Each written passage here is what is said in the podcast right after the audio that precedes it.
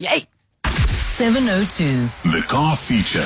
Time for our car feature at 18 minutes to 3 o'clock. And today we're talking about something very, very important. The truck drivers driving guidelines for a safe driving holiday season. And I'd love to hear of all of your experiences as motorists, or maybe you yourself are a truck driver and you'd like to share some of the things that you like. Guys, please don't do this and don't do this, or do this and do this as well. These are the tips that we can share with one another as people prepare, or they already have begun their long distance traveling. Give us a call on 011-883-0702 and the WhatsApp line 072-702-1702. We're joined by the president of the Truckers Association of South Africa, Mary Phadi. Mary, welcome to the show. Thank you so much for joining us.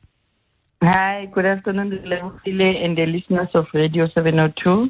Thank you so much, Mary. Let's kick off with, what are some of the things that motorists and even pedestrians need to be aware of, that maybe we aren't, that those of you that are in your industry, it's common knowledge, but for us, it's not common knowledge. And I'm talking simple things like, for example, if somebody's driving a truck, hitting dead brakes is not the same as in a car.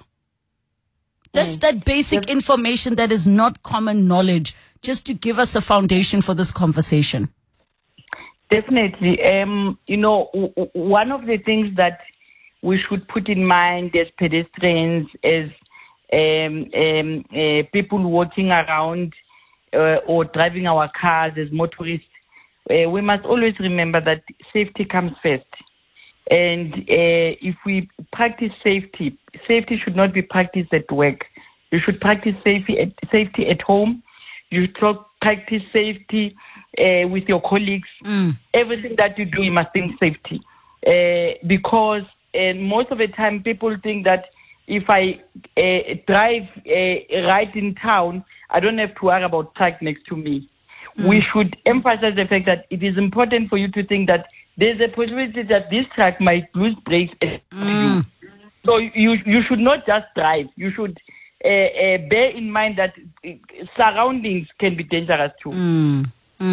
And what are some of the, for example, we listen to traffic reports where they're saying there's a truck that's jackknifed and overturned. What are some of those things that we need to know about that? I mean, I know we'll joke and laugh that there's, the spillage of things. People are stopping for money and whatever spilled on the road, toilet paper. But what are the important things to know about things like a truck having jackknifed and all of those terminology we might not be familiar with? Yeah, this thing that they call it a fifth wheel. A fifth wheel, it's something that is round, that is the link trailer. That fifth wheel, if it's not serviced correctly, what it does, when the truck put in brake, it should be something like a steering that is shaking, linking those two trailers. And if a truck driver put in hard brake and the grease is not put in properly there at the back, or you did not put the rubber on top of the fifth wheel, it definitely jackknife. It can jackknife even when the truck is trying to brake very slowly, because the wheels will bind, and as they bind, there's a possibility that the airbags might burst.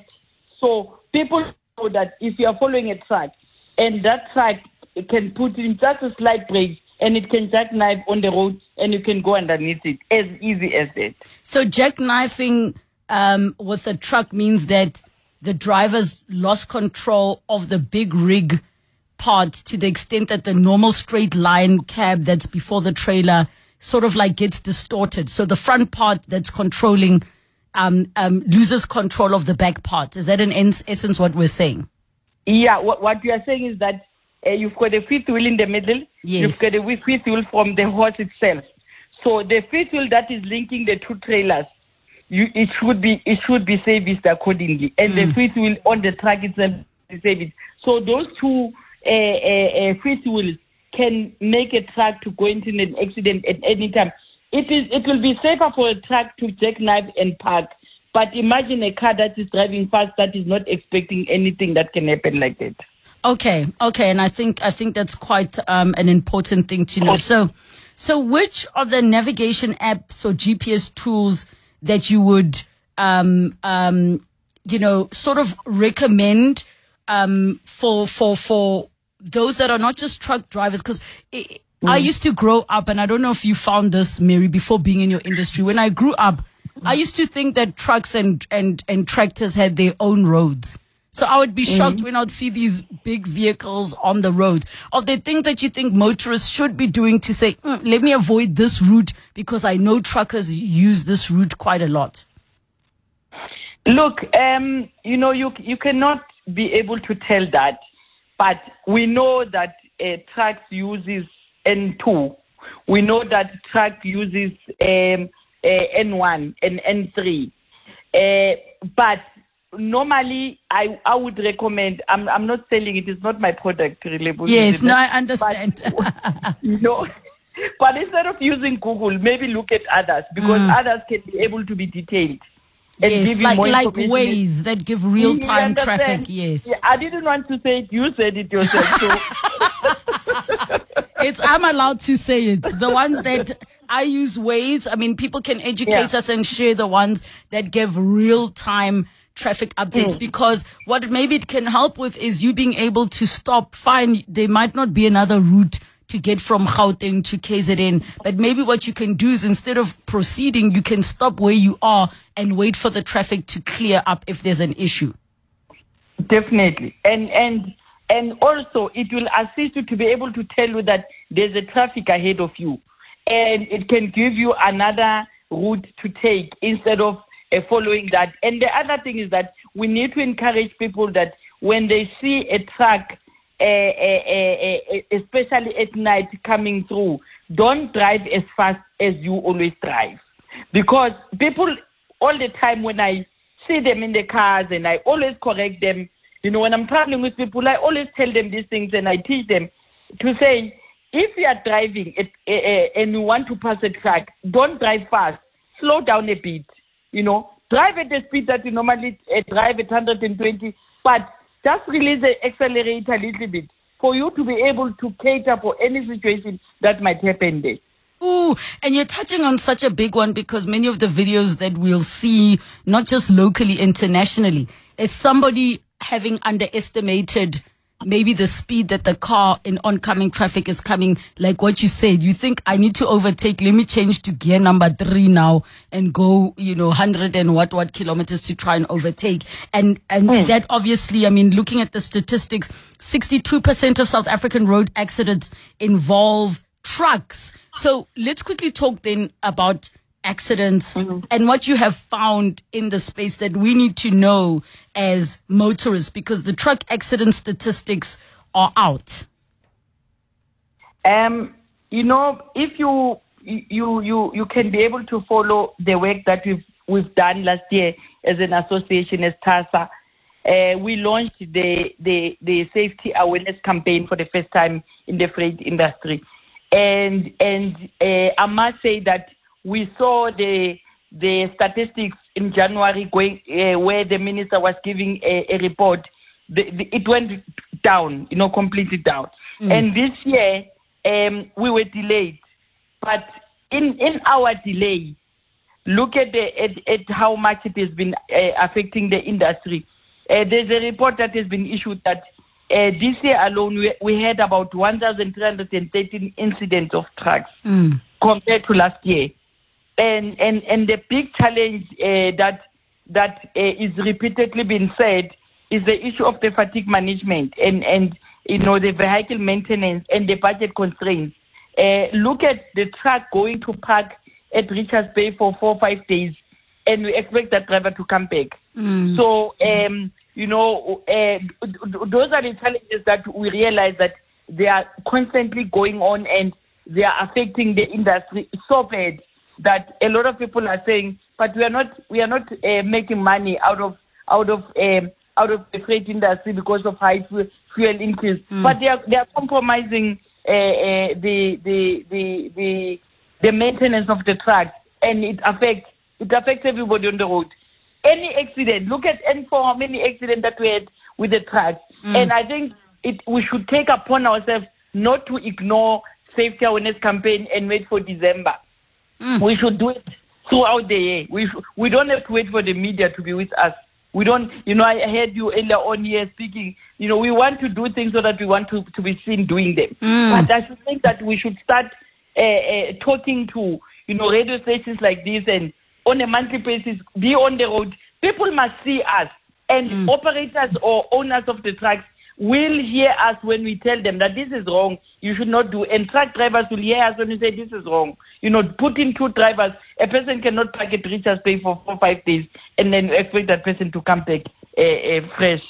So now, driver fatigue being a major cause of collisions, the report, which is data from the Road Safety Report for the year of 2022, found that the leading cause of collisions on South African roads involving trucks is other road users. So when we look at driver fatigue, the report showed that 12% of all collisions were a result of driver fatigue. Speeding and reckless driving resulted in 7% of collisions, respectively. Poor road conditions made up another 7%, drunk driving 4%, and pedestrians 1%. And I think we underestimate that the fatigue is actually, and I stand to be corrected, I don't have the details in front of me, but I've read that driving drowsy is more dangerous than driving drunk. And I'm not saying this to say rather drive, drunk than also don't do either, but the one is more dangerous than the other. But the messaging will always seem like driving drunk is so terrible, but we're not talking as much around the driver fatigue. Look, let's maybe, go into details about what you've just said now, to say that the report is showing that last year accidents were caused by motorists. It's because we were vocal about the campaign. And this year, because we did not get an opportunity to be vocal, that's why we see now a bad behavior coming up from our truck drivers, because a lot of accidents this year, incidents that I've mentioned earlier on, about 1,300, is caused by the truck drivers. So now it tells you that we should remind them all the time. And last year, the reason why the incidents were coming from motorists is because we've spoken to our truck drivers. And it is important that we should continue doing that. Yes, with the issue of fatigue, really, if you look at any person that is working about 12 hours a day, you are expecting that person to be sleeping in a bed or something like that. And if a person is sleeping with a truck sitting up, or using that small bed at the back, and try to be fresh, and wake up, someone passed you from the lane and you start driving and you are tired, but you are not sleeping. You are half asleep because you just took a nap of 20 minutes and somebody knocked at the door and said, move forward. And you start moving forward. So those are the things that we should put into consideration, and we should work on and bringing a technology in South Africa, because we need to enhance our knowledge, and we need to learn from other countries as to why South Africa has got few trucks, and if you go to other countries, they've got more than 2 million trucks, but they are not having accidents. So we need to learn those things, and the association is looking at it. Okay, another one that I want to touch on is the vehicle maintenance. Where do you think we are failing as motorists in general? Are we underestimating the performance of our cars because we're also not doing the things we're supposed to be doing? And again, the truck will always be, the massive multiple-tonned machinery on the road. So even if somebody else is wrong, what is going to happen with how with the truck is going to be seen as the issue, as it may have been the motorist. Look, maintaining a truck is very expensive. After 6 weeks, it must go to the workshop, and you must service the truck. And as you do that, you are talking about more than 10,000 rand, depending if it's not a major service, up to 30 or 35,000 to 40,000 rand. Now, you are talking about the service. You are not talking about the payment of the staff. You are not talking about the diesel consumption that is there. There's a high increase of diesel rate. Now, diesel fuel price. Now, you are sitting with a serious problem of the country economy is not growing. Now you are expecting this truck to be able to do all those things and service and do operating expenses, put them aside. It is difficult because even the warehouses cannot pay you that amount of the rate per kilometer that they used to pay us 10, 15 years ago. The issue is the economy here. It is not growing. Things are not going well. All right. What are some of the things that you think all of the listeners need to be aware of and maybe can implement as they prepare for their trips to their destinations or even to come back? But also, as you said, it mustn't just be on long distance. It must be an everyday practice. I would say that, let's avoid to travel at night. That's the first thing. If you have to travel and you are going home, you're going on holiday, let's do it, during the day. If we are working, let's rather compromise that one day and take a nap and wake up the next day and go home. Let's avoid really to try and say, I want to get home today because, you might not get there. Not because of your mistake, but because of other people's mistakes. People already late in the evening, they're drunk. They were chilling with their friends and they want to go home. That's the first thing. And second thing is that please do not drive fast. So that you can be able to speeding is not working. You cannot avoid an accident when you are speeding. But if you are driving well, you can be able to avoid some of the things that would be out of your control, and you'll be safe. The car might be damaged, but then there's not going to be a fatality. And number three is that let us try not to allow our friends to leave our homes when we know that they've taken liquor, And we know very well that we are giving a friend a bottle of a beer, hamburger, kai. Let's really do something about that. Let's not allow them to leave their house. Thank you so much, Mary Phadi, for chatting to us about the things that we need to be aware of, which are super important. That is the president of the Truckers Association of South Africa.